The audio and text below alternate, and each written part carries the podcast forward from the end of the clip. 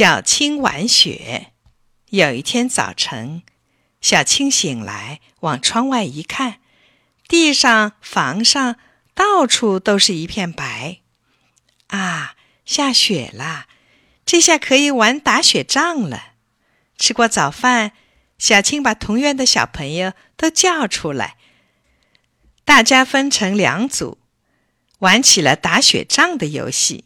小青和小龙、小毛是一组。他们三个人商量好，小青管团雪球，小龙、小毛管扔雪球。小青团的可快了，一个接一个。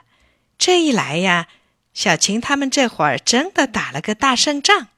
小青乐得直拍手。哎呦，怎么了？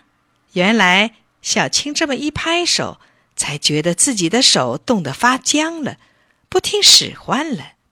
再一看，十个手指头通红的，就像十根小胡萝卜似的。小青赶紧跑回家，到炉子旁边伸出手去烤火。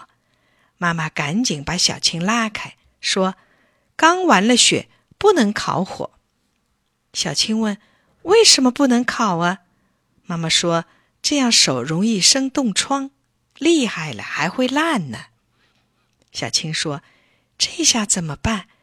我的手都不好使了。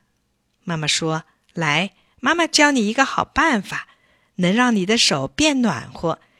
你上外面捧一把雪过来。”小青奇怪了：“怎么还碰雪呀？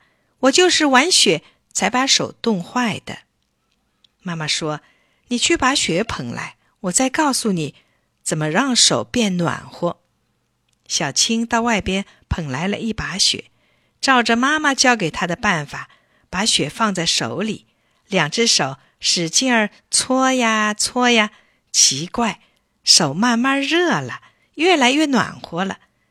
小青挺高兴地说：“妈，我手不冷了。”妈妈拿毛巾把小青的手擦干，小青只觉得手热乎乎的了。